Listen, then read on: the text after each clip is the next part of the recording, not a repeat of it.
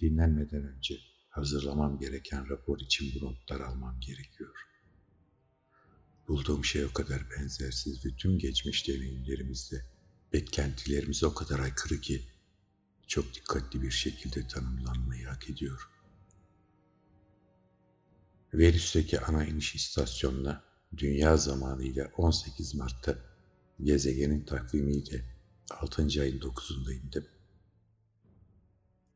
Miller'ın komutası altındaki ana gruba dahil edilerek donanımımı aldım. Venüs'ün dünyadan biraz daha fazla olan kendi etrafındaki dönüş hızına ayarlanmış saat ve zorunlu maske alıştırmalarından geçtim. İki gün sonra artık göreve hazır olduğum söylendi. Altıncı ayın 12'sinde şafak sökerken kristal şirketinin Terranova'daki üstünden ayrılarak Anderson'ın havadan haritasını çıkardığı güneye doğru bir rotada yola koyuldum. Bu balta girmemiş ormanlar her yağmurdan sonra geçilmez bir hale geldiğinden yolculuk çok çetin geçiyordu. Birbirine dolaşık sürüngen ve sarılgan bitkilere sırım gibi bir dayanıklılık veren rutubet olmalı. Öylesine bir dayanıklılık ki bazıları bıçakla kesmek için on dakika uğraşmak gerekiyor. Öğleye doğru rutubet biraz azaldı. Bitki örtüsü bıçağın kolayca işleyebileceği kadar yumuşayıp esnekleşti.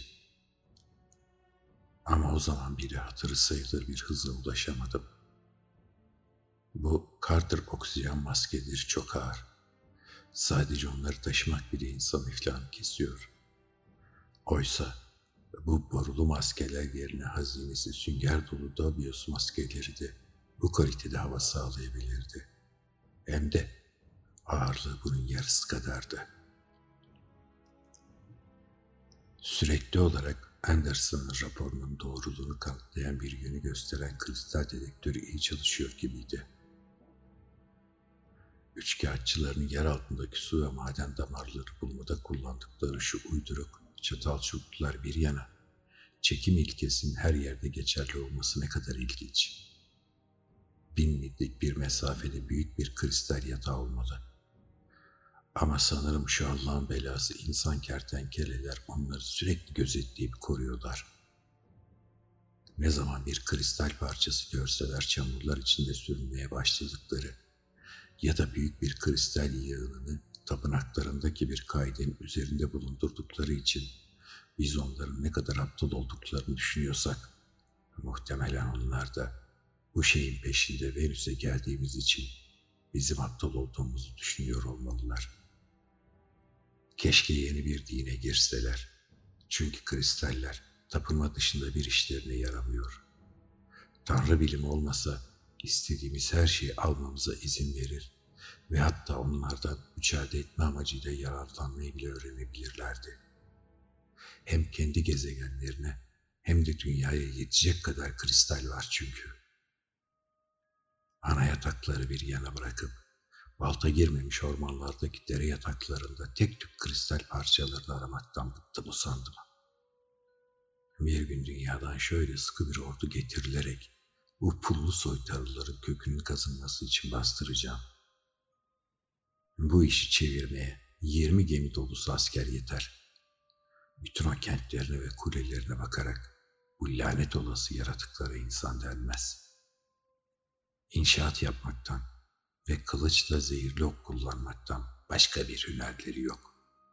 Ve ben onların sözde kentlerinin karınca yuvasından ya da kunduzların yaptığı bentlerden daha anlamlı olduğuna inanmıyorum. Gerçek anlamda bir dilleri varsa çok şaşarım. Göğüslerinden aşağı doğru uzanan o dokunaçlarla psikolojik iletişim sağladıkları konusunda söylenenler bence çok saçma. İnsanları yanıltan şey dik duruyor olmaları. Dünyadaki insanlarla esası olmayan bir fiziksel benzerlik. Venüs'teki bir ormana bir kez olsun saklanmış kertenkele gruplarını görebilmek için gözümü dört açmaya ya da o lanet olası kargılarından sakınmaya çalışmadan girebilmek isterdim.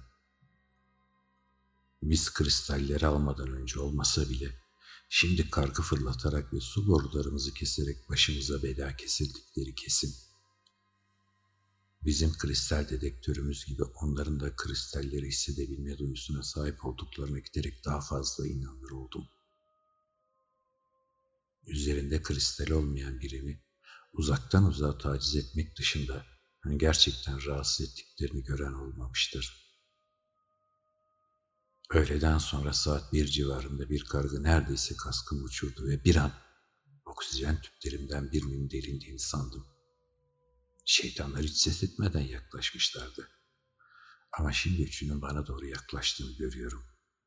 Alev tabancamla dört bir yanımı tarayarak hepsini atladım. Çünkü renkleri ormanın rengine karışsa da hareket eden sürüngenleri seçebiliyordum. Bir tanesi tapirinkini andıran uzun burnuyla tam sekiz ayak boyundaydı. Diğer ikisi yedi ayaklık ortalama boya sahiptiler. Geri adım atmamalarına yol açan şey sırf sayılarıydı. Bir tek alev püskürtme alayı bile onların hakkından gelebilir. Ama yine de bu gezegene egemen olmaları ilginç.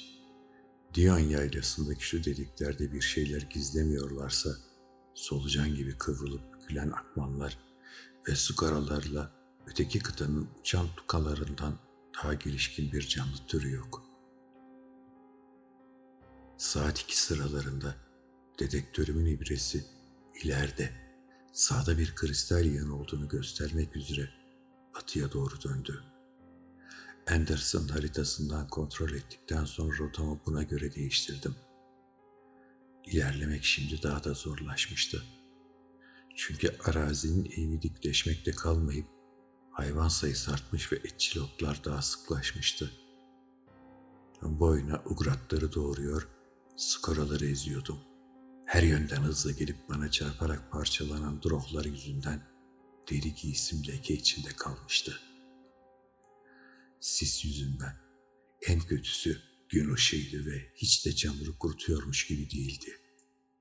Her adımda ayağım 10-15 santim çamura gömülüyor ve geri çektiğimde plam diye bir emme ses çıkıyordu. Keşke biri çıksa da deri dışında bu ikileme uygun emniyetli bir giysi bulabilse. İpek kumaş burada elbette çürürdü. Ama kayık tutmada kullanılan bu çürümeyen tomarın yüzeyi gibi yırtılmayan ince metal bir kumaşın kullanılması bir gün pekala mümkün olabilirdi.'' Bu adi besin tabletlerini maskenin altından atıştırmaya yemek denilebilirse saat üç buçuk civarında yemeğimi yedim. Bundan hemen sonra manzaranın esaslı bir şekilde değiştiğini fark ettim. Parlak, zehirli olduğu izlenimini veren çiçekler renkten renge giriyor, bir hayal gibi görünüyor. Her şeyin dış hatları donuk bir ışıltıyla, ahenkle titreşiyor.'' Parlak ışıklı noktalar belirip aynı yavaş, düzenli tempoyla oynaşıyordu. Bundan sonra sıcaklıkta bu tempoyla uyum içerisinde tuhaf bir ritimde dalgalanmaya başladı. Tüm evren, uzayın her köşesini dolduran ve aynı anda bedenimden ve zihnimden geçerek akan sürekli bir nabız atışı gibi zonkluyordu sanki. Denge duygusunu yitirmiştim. Başım dönüyordu. Sen de diyordum. Gözlerimi yumup kulaklarımı tıkadığımda da değişen bir şey olmadı. Bununla birlikte zihnim tamamen açıktı. Bir anda olup biteni kavradım. Adamlarımızın hakkında birçok öykü anlattığı o serap bitkilerinden en az birine rastlamıştım. Anderson beni onlara karşı uyarmış ve neye benzediklerini oldukça ayrıntılı bir şekilde betimlemişti. Kaba tüylü bir gövde, sivri uçlu yapraklar ve her tür maskenin içine işleyerek düş görülmesine yol açan gazlar yayan benekli çiçekler. Üç yıl önce Belly'in başına gelenleri anımsadığımda bir an için paniğe kapıldım ve bitkinin yaydığı gazların etrafında ördüğü çılgınca, kaotik dünyada deliler gibi düşe kalka koşmaya başladım. Sonra aklım başıma geldi ve tüm yapmam gerekenin rastgele bir yön seçip etrafımda dönüp duran şeylerin niteliğini aldırmadan zonklamanın kaynağından uzaklaşarak tehlikeli çiçeklerin menzilinden çıkmak olduğunu anımsadım. etrafındaki bir şeyin tehlikeli bir şekilde dönüp durmasına karşın doğru yönü tutmaya ve bıçağımı kullanarak ormanda kendime yol açmaya çalıştım. Düz bir rotada gidememiş olmalıyım ki serap bitkisinin yaygın etkisinden kurtuluncaya kadar sanki saatler geçti. Oynaşan ışıklar yavaş yavaş yok oldu ve manzaranın donuk bir ışıkla titreşen hatları dinginleşip duruldu. Sonunda bilincim tamamen yerine gelince saatime baktım ve henüz 4.20 olduğunu görünce çok şaşırdım. Sonsuzluk kadar uzun bir süre geçmiş gibi hissetmeme karşın bütün bu olup bitenler topu topu yarım saatten birazcık fazla sürmüştü. Ama her gecikme sıkıcıydı ve o bitkiden uzaklaşmaya çalışırken hedefimden uzağa düşmüştüm. Daha hızlı gidebilmek için tüm enerjimi kullanarak kristal dedektörün işaret ettiği tepe yönünde ilerledim. Hayvanlar azalmış olsa da orman fazlasıyla sıktı. Bir ara etçili bir çiçek sağ ayağımı kapıp öyle sıkı tuttu ki kurtulabilmek için onu bıçakla doğradım. Ayağımı bırakması için çiçeği lime lime etmem gerekti. Bir saate kalmadan ormandaki bitkilerin seyrelmekte olduğunu ve altında çok az çalı çırpı bulunan bir ağaç eğrelti otu kuşağını geçtikten sonra beşe doğru yosun kaplı geniş bir düzlüğe çıktım. Artık daha hızlı yol alıyordum. Dedektörümün ibresini hızla savunmaya başlamasından aradığım kristale hayli yaklaşmış olduğumu anladım. Bu çok tuhaftı. Çünkü çoğunlukla orman içindeki akıntılarda rastlanılan yumurtamsı küreler bu açsız tepede bulunacağı pek benzemiyordu. Arazi giderek artan bir eğimle yükseliyor ve belirgin bir durukla son buluyordu. Saat 5.30'da zirveye ulaştım ve önümde çok geniş bir ovanın uzandığını gördüm. Uzakta ormanlar göze çarpıyordu. Burası muhakkak ki Matsugawa tarafından 50 yıl önce havadan haritası çıkarılan yaylaydı. Ve haritamızdaki adı Erix ya da Eriknia yaylasıydı. Ama yüreğimin delice çarpmasına yol açan şey, düzlüğün tam ortasından daha uzak olmayacak bir noktada bulunan küçük bir ayrıntı. Sisin ortasında alev alev yanan ve buharların donuklaştırdığı sarımtırak güneş ışıklarından delici, yoğun bir parıltı çekiyormuş gibi görünen ışıklı bir nokta. Bu hiç kuşkusuz aradığım kristaldi. Muhtemelen tavuk yumurtasından büyük olmamakla birlikte bütün bir yıl bir kenti sıcak tutacak kadar enerjiye sahipti. Uzakta parıldayan bu şeye bakarken bu sefil insan kertenkelelerin öyle kristallere tapınmalarına pek şaştığım söylenemezdi. Ama kristallerin içerdiği güç konusunda en ufak bir fikirleri yoktu. Hızlı bir koşuyla bu beklenmedik ödüle bir an önce kavuşmaya çalıştım. Yosunlu sert zeminin yerini orada burada otların ve sürüngen bitkilerin göründüğü son derece iğrenç, sulu bir çamura bırakması canımı fazlasıyla sıksa da etrafta gizlenen insan kertenkele bulunup bulunmadığını pek düşünmeden çamurlar sıçratarak pervasızca ileri atıldım. O açık alanda bana pus kurabilecekleri ihtimali vermiyordum. Yaklaştıkça önümdeki ışığın büyüklüğü ve parlaklığı artıyor gibiydi. Ve durumda bir gariplik sezmeye başladım. Bu kristalin çok saf olduğu açıktı. Etrafa çamurlar sıçratarak attığım her adımda sevincim daha da çoğalıyordu. Raporumu yazarken çok dikkat etmem gereken bir noktaya gelmiş bulunuyorum. Çünkü şu andan itibaren söylemek zorunda olduğum şeyler arasında daha önce hiç görünmemiş ama neyse ki kanıtlanabilir hususlar var. Giderek artan bir şevkle koşuyordum. Her tarafı kaplayan sulu çamur içindeki yüksekçe yeri biraz tuhaf görünen kristale yüz metre kadar yaklaşmıştım ki ansızın çok büyük bir kuvvet göğsüme ve sıkılı yumruklarımı boğumlara çarparak sırt üstü çamura serdi beni. Müthiş gürültüyle etrafa çamurlar sıçradı. Ne zeminin yumuşaklığı ne de bazı kaygan otların ve sarmaşık bitkilerin varlığı beynimi sarsılmaktan kurtarabildi. Bir süre şaşkınlık içinde sırt üstü yattım. Sonra hiçbir şey düşünmeksizin sendeleyerek ayağa kalktım ve deri giysime yapışan çamuru kazımaya çalıştım. Neyle karşılaşmış olduğum hakkında en ufak bir fikrim yoktu. Bu sarsıntıya sebep olan bir şey görmemiştim ve hala da görmüyordum. Sadece ayağım kayıp çamura yuvarlanmış olabilir miydim? Sızlayan parmaklarımla sancıyan göğsüm böyle düşünmemi engelliyordu. Yoksa bütün bu olup bitenler görmediğim bir yerlerdeki bir serap bitkisinin yol açtığı bir yanılsama mıydı? Bu da pek olanaklı değildi. Çünkü ne yanılsamaya has emareleri sergiliyordum ne de böylesi canlı tipik bir bitkinin görünmeden saklanabileceği bir yer vardı yakınlarda. Dünyada olsaydım bir hükümet tarafından yasak bir bölgeyi işaretlemek için konulmuş bir enerji duvarından kuşkulanabilirdim. Ama insanlardan bu kadar uzak bir yerde böyle bir düşünce çok saçma olurdu. Sonunda kendime hakim olarak olup biteni sakınımla araştırmaya karar verdim. İlkin tuhaf gücü hissedebilmek için bıçağımı olabildiğince ileride tutup büyük bir sakınımla adım adım parıldayan kristale doğru yöneldim bir kez daha. Daha üçüncü adımda bıçağımın katı bir yüzeye, görmediğim katı bir yüzeye değmesiyle zınt diye durdum. Bir an için geri çekildikten sonra cesaretimi topladım. Eldivenli sol elimi ileri uzatıp yoklayarak önümdeki görünmez katı maddenin ya da katı maddenin somut yanılsamasının varlığından emin olmak istedim.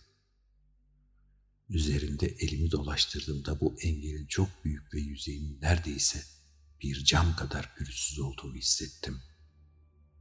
Farklı blokların birleştiğini gösteren herhangi bir işaret yoktu. Araştırmayı daha ileri götürmek için kendimi yüreklendirerek eldivenlerimden birini çıkarıp bu şeyi çıplak elle yokladım. Sahiden de sert ve cam gibi pürüzsüzdü. Çevre havasıyla tezat oluşturacak kadar soğuktu. Görme yetimi sonuna kadar zorlayarak engeli oluşturan maddeyi görmeye çalıştıysam da en ufak bir şey göremedim. Önümde uzanan manzaraya bakılacak olursa bu engelin ışığı kırdığını söylemek de mümkün değildi. Engelin ışığı kırmadığının kanıtı hiçbir tarafta güneşin parlayan imgesinin bulunmamasıydı. Yaman bir merak duygusu tüm diğer duyguların yerini almaya başlamıştı. Araştırmalarımı elimden geldiğince ileri noktalara götürdüm. Ellerimle yoklayarak engelin zeminde ulaşamayacağım derinliklere kadar uzandığını gördüm. Her iki yana doğru da sonsuzca uzanıyordu. Öyleyse hangi malzemeden ve ne amaçla yapılmış olduğunu kestiremesem de bu bir tür duvar olmalıydı.'' yeniden serap bitkisini ve yol açtığı düşleri düşündüm. Ama kısa bir akıl yürütmeden sonra bu fikri aklımdan çıkardım. Engele bıçağımın sapıyla sertçe vurarak, ağır postallarımla tekmeleyerek çıkan sesi yorumlamaya çalıştım. Ellerimle daha çok cam veya metal gibi hissetmiş olsam da şimdi yankılanan sesler çimento ya da beton gibi şeyleri getiriyordu akla. Daha önce hiç görmediğim çok tuhaf bir şeyle karşı karşıya olduğum kesindi. Bir sonraki mantıkladım. Duvarın büyüklüğü konusunda fikir sahibi olmaktı. Yükseklik sorunun çözümü eğer büsbütün olanaksız değilse zordu. Ama uzunluk ve biçim sorununu belli ki kısa sürede halledebilirdim. Ellerimi uzatıp engele bastırarak engel boyunca sola doğru yavaş yavaş ve çok büyük bir dikkatle ilerlemeye başladım. Beş on adım gittikten sonra duvarın düz olmadığı, izlediğim kısmın bir büyük daire ya da elipsin bir bölüm olduğu sonucuna vardım. Sonra dikkatimi çok değişik bir şey çekti. Bu parlak nesnenin konumunun çok uzaktan bile anlatılamaz derecede tuhaf göründüğünü söylemiştim balçığın üzerinde, küçük bir yükseltinin üzerinde duruyordu. Şimdi her şeyin üzerini kaplayan size karşın bu yükseltinin ne olduğunu açıkça görebiliyorum. Bu yükselti Kristal şirketinin deri giysilerinden biriyle çamur içinde sırt üstü yatan bir adamın cesediydi. Oksijen maskesi yakınında yarı yarıya çamura gömülmüştü. Göğsüne bastırdığı, kasılıp kalmış sağ elinde beni buraya getiren kristal vardı. İnanılmaz büyüklükte küremsi bir kristal. Öyle ki parmakları tam olarak kavrayamıyordu. Bu kadar uzaktan bile cesedin henüz ölmüş birine ait olduğunu görebiliyordum. Gözle görünür bir bozulma başlamamıştı. Bu iklimde böyle bir şeyin onun en fazla bir gün önce ölmüş olduğu anlamına geldiğini düşündüm. Çok geçmeden o iğrenç fornot sinekleri cesedin üzerine üşüşeceklerdi. Adamın kim olduğunu merak ettim. Herhalde bu gezde tanıdığım biri değildi. Bu özel bölgeye Anderson'dan ayrı gelmiş, uzun süreli gezici görevlere katılmayan eskilerden biri olmalıydı. Bütün dertlerini arkasında bırakmış, orada öylece yatıyordu ve büyük kristalin ışıkları katılaşmış parmakların arasından bir sel gibi akıyordu. Tam beş dakika süreydi. Şaşkınlık ve endişe içinde durup baktım. İçimi tuhaf bir korku kapladı. Kaçıp gitmek için delicesine bir istek duyuyordum. Bulduğu kristal hala elinde olduğuna göre o sinsi kertenkele adamların işi olamazdı bu. Görünmeyen duvarda bir bağlantısı var mıydı acaba? Kristal nerede bulmuştu? Bu adamın ölmesinden çok önce Anderson'ın cihazı bu bölgede bir kristalin bulunduğunu göstermişti. Görünmeyen duvara şimdi uğursuz bir şey gözüyle bakmaya başlamıştım. Ürpererek duvardan geri çekildim. Ama bu son trajedi yüzünden esrarı daha çabuk ve tamamen çözmek zorunda olduğumu biliyordum. Karşı karşıya bulunduğum sorunu çözmeye çalışırken birdenbire duvarın yüksekliğini tespit etmek ya da en azından yukarı doğru sonsuzca uzanıp uzanmadığını anlamak için bir yol geldi aklıma. Bir avuç çamur alarak belli bir kıvama gelinceye kadar parmaklarımın arasından süzdüm. Sonra son derece saydam engelin yukarısına doğru savurdum. Dört metre kadar yükseklikte pat diye bir ses çıkararak görünmez duvarın yüzeyine çarptı ve anında parçalanarak şaşırtıcı bir hızla yüzeyden aşağı kayıp yok oldu. Belli ki çok yüksek bir duvardı. Daha dik bir açıyla fırlattım ikinci avuç dolusu çamur. Yerden beş buçuk metre yükseklikte duvara çarptı ve ilki kadar hızla gözden kayboldu. O zaman tüm gücümü topladım ve üçüncü defa avuç dolusu çamuru olabildiğince yukarı fırlatmaya hazırlandım. Çamuru parmaklarımın arasından süzdükten sonra iyice sıkarak suyunu akıttım ve öyle bir dik yukarı doğru fırlattım ki duvarın yüzüne ulaşamayacağımdan korktum. Ama ulaştı ve engeli aşıp büyük bir ses çıkararak öte taraftaki çamurun içine düştü. Sonunda kabaca da olsa duvarın yüksekliği konusunda bir fikir edinmiştim. Fırlattığım çamur topu duvarı altı, altı buçuk metre yükseklikte aşmıştı. Beş buçuk altı metre yüksekliğindeki cam gibi kaygan yüzlü bu dimdik duvara tırmanmanın sözü bile edilemezdi. Öyleyse bir kapı, bir son veya bir aralık bulabilmek umuduyla engel etrafını dolanmaya devam edecektim. Engel tam bir daire mi yoksa başka bir şekil mi oluşturuyordu ya da sadece bir yarım daire miydi? Bu karara uygun olarak bir pencere ya da küçük bir açıklığa rastlamak umuduyla ellerimi görünmeyen yüzey üzerinde yukarı aşağı gezdirerek sol tarafa doğru yola devam ettim. Yeniden yürümeye başlamadan önce çamurda ayaklarımla bir çukur açarak bulunduğum yeri belirlemeye çalıştım. Ama çamurun üzerinde herhangi bir iz bırakılmayacak kadar sulu olduğunu gördüm. Yine de yüz metre kadar ilerimdeki parıldayan kristalle aynı hizada gözüken, uzaklardaki ormanda bulunan palmiye türü uzun bir ağacı gözümü kestirerek yerimi yaklaşık olarak belirledim. Duvarın etrafında tam bir tur attığımda bir kapı ya da açıklık bulunup bulunmadığını artık söyleyebilecektim. Çok geçmeden duvarın yaklaşık 100 metre çapında düzgün bir çember çizdiğini anlamıştım. Bunun anlamı ölünün benim hareket noktamın tam karşı tarafında duvara yakın bir yerde yattıydı. Duvarın hemen içinde mi yoksa dışında mıydı? Bunu birazdan anlayacaktım. Herhangi bir kapı, pencere ya da başka bir aralığa rastlamadan yavaşça engelin etrafından dolanırken cesedin çemberin içinde yattığına karar verdim. Ölüye daha yakından baktığımda içimi belli belirsiz bir huzursuzluk kapladı.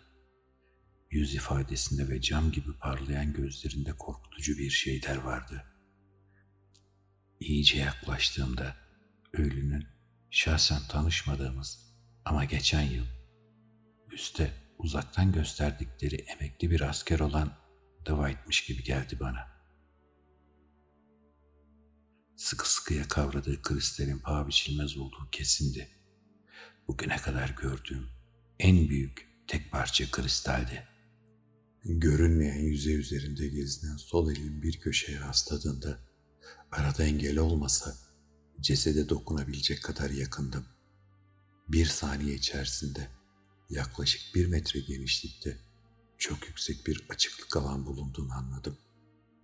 Ne bir kapı ne de daha önceden bir kapı bulunduğuna işaret eden menteşe izi vardı. Bir an bile duraksamadan içeri daldım ve yapıyı kestiği anlaşılan girdiğim kapısız koridora dik bir açıyla yatan cesede doğru birkaç adım attım. Bu engelin içinin bölmelere ayrılmış olduğunu görmek duyduğum merak kamçıladı. Cesedi incelemek üzere eğildiğimde hiçbir yarasının olmadığını gördüm. Kristalin hala elinde bulunması, gezegenin yerlisi olan sürüngen bozuntuları tarafından öldürülmüş olması olasılığını pek düşündürmediğinden buna şaşmadım. Neden öldüğünü araştırırken gözüm cesedin ayak ucunda yatan oksijen maskesine takıldı. Bunun bir anlamı olmalıydı. Bu aygıt olmaksızın hiçbir insan Venüs'ün havasını 30 saniyeden fazla soluyamazdı. Dwight'ın eğer gerçekten oysa kendi maskesini yitirdiği açıkça görülüyordu. Muhtemelen maskesi dikkatsizce tokalanmış, bu yüzden de boruların ağırlığı kayışları gevşetmiş olmalıydı. Haznesi süngerlerle dolu Dabios maskelerinde olmayacak bir şey. Yarım dakikalık bir süre adamın eğilip koruyucu cihazını bağlamasını yetmemişti anlaşılan. Ya da o anda havadaki siyanür oranı anormal derecede fazla olmalıydı.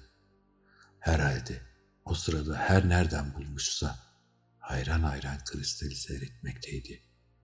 Belli ki kristali giysinin cebinden yeni çıkarmıştı. Çünkü cep kapağının düğmesi açıktı. Sonra kocaman kristali ölü madencinin elinden çekip almaya çalıştım. Cesedin kas katı kesilmiş olması yüzünden çok zor bir işte bu.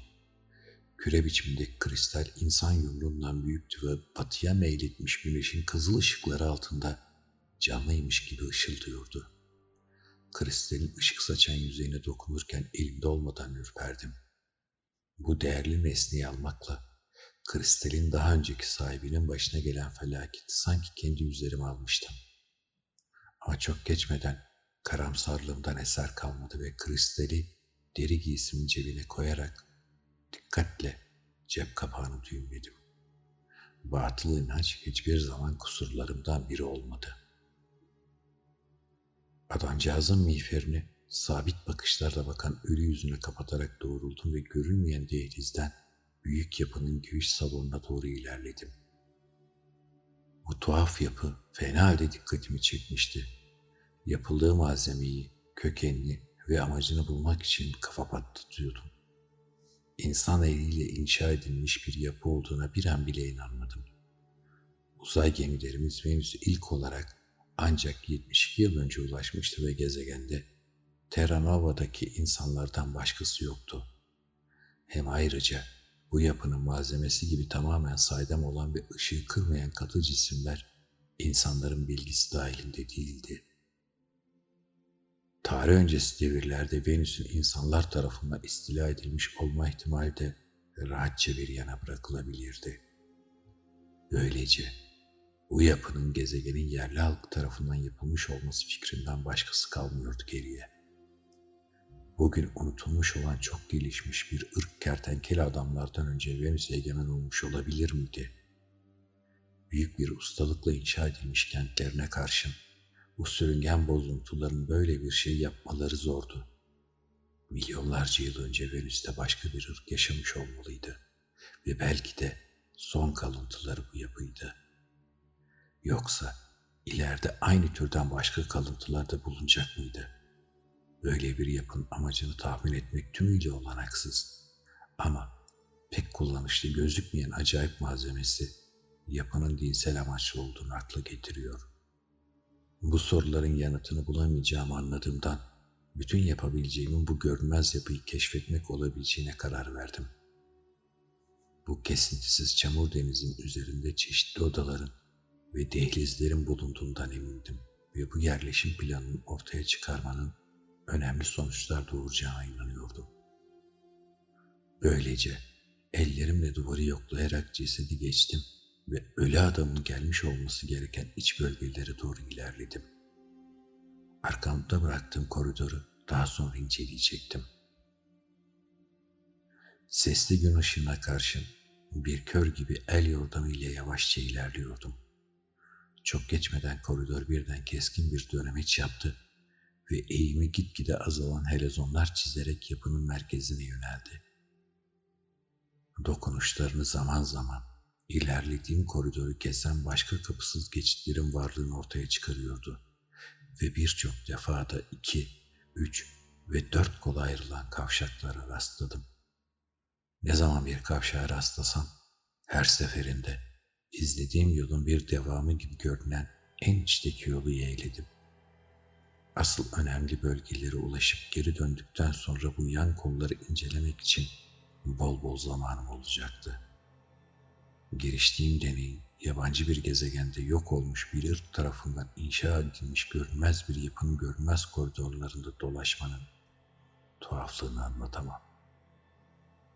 Sonunda hala sendeleyerek el yordamıyla ilerlerken koridorun büyükçe bir alanla sona erdiğini hissettim. Ellerimle duvarları yoklayarak bir tur attığımda çapı yaklaşık üç metre kadar olan yuvarlak bir odada olduğumu anladım.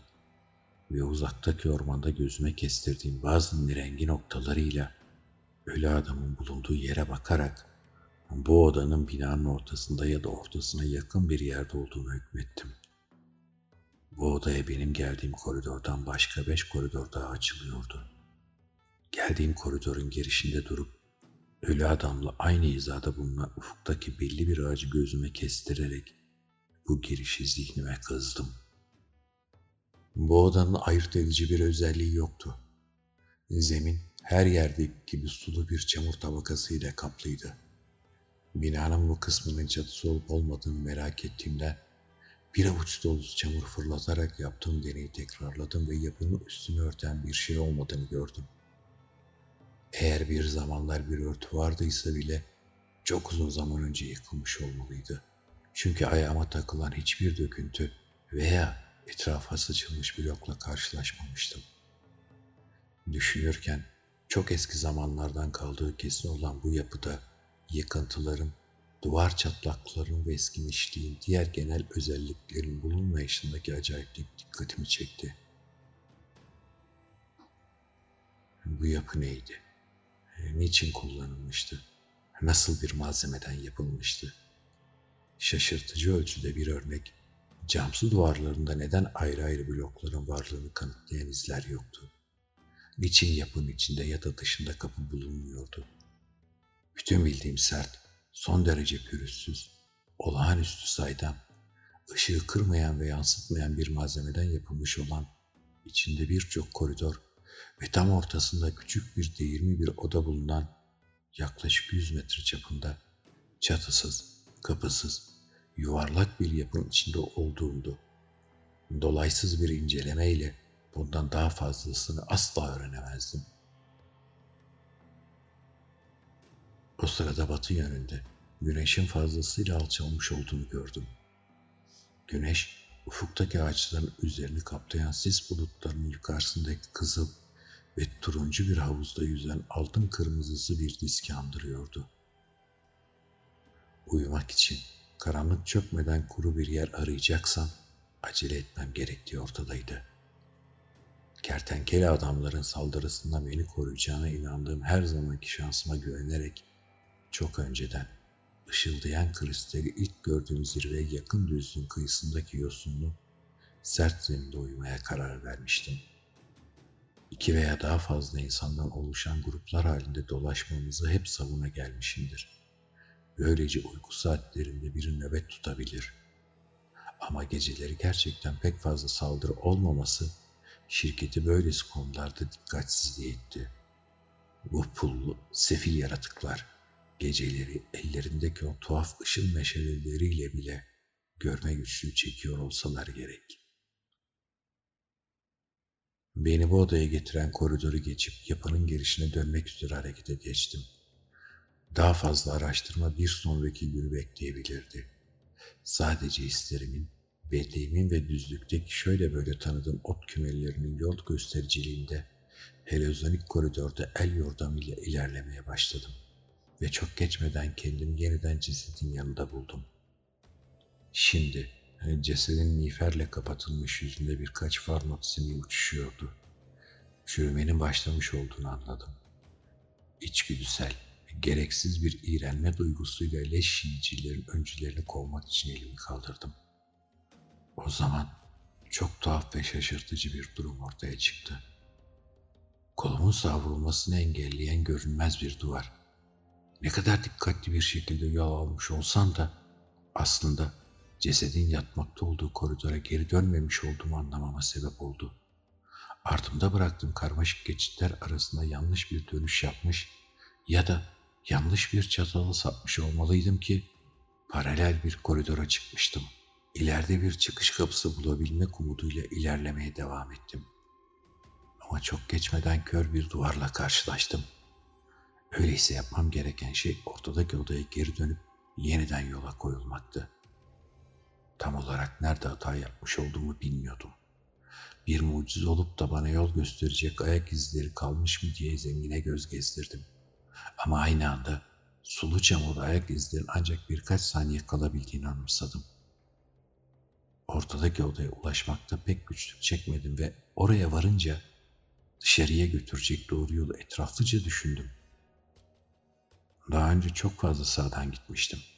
Bu defa çatallardan birinden tam olarak hangisi olduğuna yürürken karar verecektim. Biraz daha sola gidecektim. İkinci defa el yordamıyla ilerlerken doğru yolda olduğumdan son derece emindim ve anımsadığıma inandığım bir kavşaktan sola sattım. Koridor helezonlar çizmeye devam ediyordu ve koridoru kesen yan geçitlerden birine sapmamaya çok özen gösteriyordum. Yine de büyük bir hoşnutsuzlukla çok geçmeden cesedin hayli uzağından geçmekte olduğumu gördüm.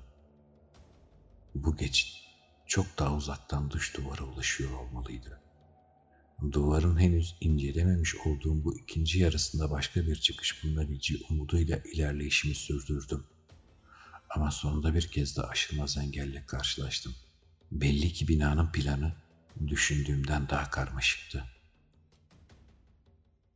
Şimdi yeniden merkeze mi dönmem yoksa cesede doğru uzanan yan geçitlerden birini mi denemem gerektiğini kafamda evirip çeviriyordum. Bu ikinci seçeneği deneyecek olursam, nerede bulunduğum konusunda kafamda oluşan resmin yok olma tehlikesi vardı. Bu yüzden ardımda gözle görünür bir iz bırakmanın bir yolunu bulmadan bunu denemesem daha iyi ederdim.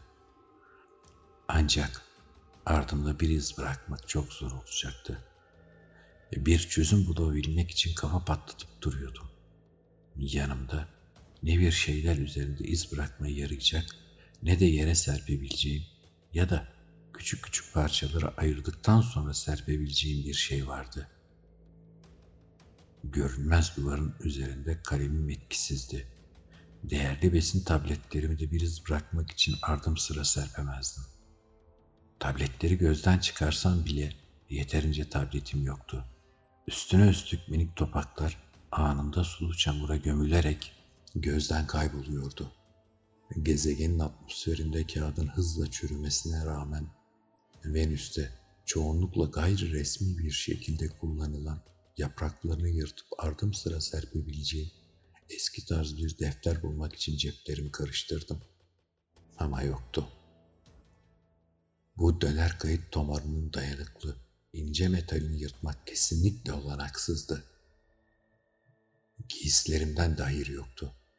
Venüs'ün kendisine az atmosferindeki kalın deri giysimden kolayca vazgeçemezdim. İç çamaşırı ise iklim nedeniyle giyilmiyordu.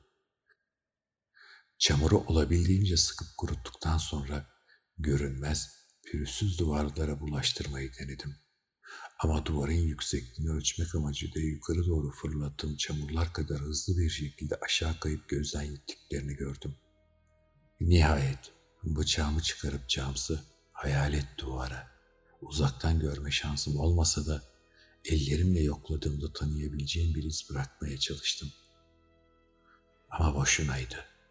Bıçak ne olduğu bilinmeyen şaşırtıcı malzeme üzerinde en ufak bir iz bırakmadı. Bir iz bırakma denemelerinde başarısızlığa uğradıktan sonra ortadaki yuvarlak odaya dönmenin yolunu düşündüm. Bu odaya dönmek, önceden belirlenmiş bir yönde bu odadan uzaklaşmaktan daha kolay görünüyordu.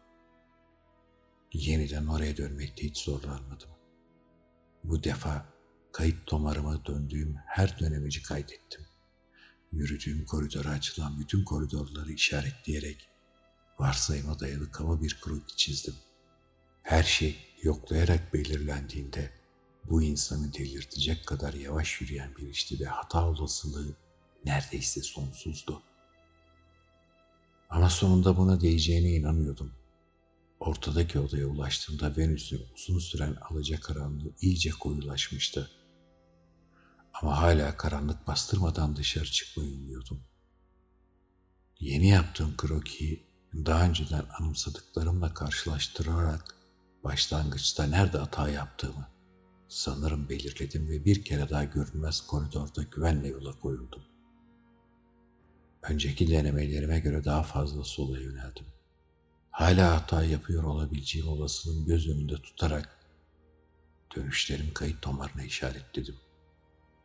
Gittikçe koyulaşan karanlıkta, şimdi artık iğrenç bir farnot sineği bulutun ortasında kalmış olan cesedin karanlık hatlarını seçebiliyordum. Hiç kuşku yok çamurda yaşayan Spikler iğrenç iş tamamlamak için çok sürmez ovadan kalkıp içeri sızarlardı. İstemeye istemeye yaklaştığım cesedin üstünden atlayıp geçmeye hazırlanıyordum ki ansızın çarptığım bir duvar yine yolumu şaşırmış olduğumu anlamama yol açtı. Artık kaybolmuş olduğum kafama dank etti. Bu evdeki engeller öyle düşünmeden üstesinden gelinebilecek türden değildi. Dışarı çıkmayı ummadan önce dikkatli bir şekilde planlarımı kontrol etmek zorundaydım. Yine de karanlık tam çökmeden kuru toprağa ulaşmaya can atıyordum. Böylece yeniden merkez odaya döndüm ve elektrik fenerinin ışığında deneme yanılma yöntemiyle bir dizi rastgele deneye giriştim. Bu aygıtı kullandığımda etrafımdaki saydam duvarlarda hiçbir yansıma, en ufak bir parıldama yaratmadığını şaşkınlıkla fark ettim. Ama güneş hiçbir zaman bu tuhaf malzeme üzerinde parıldamadığından aslında buna hazırlıklıydım. Karanlık çöktüğünde ben hala el yordamıyla ilerlemeye çalışıyordum. Koyu bir sis yıldızlarla gezegenlerin çoğunu örtmüştü. Ama dünya güneydoğu yönünde mavimsi, yeşil, parlak bir nokta olarak açıkça görünüyordu. Venüs'te tam 180 derecelik bir açı yapıyordu. Teleskopla kim bilir ne kadar güzel görünürdü. Siz ne zaman incelecek olsa yanındaki ayı bile seçebiliyordum.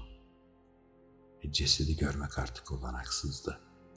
Bu yüzden birkaç yanlış dönüşten sonra gerisin geri merkez odanın yolunu tuttum. Demek ki kuru toprak üzerinde uyuma umuduna elveda demek zorundaydım. Gün ışıyıncaya kadar bir şey yapılamazdı. En fazla yararlanabileceğim yer orasıydı. Çamura uzanmak pek hoş olmayacaktı.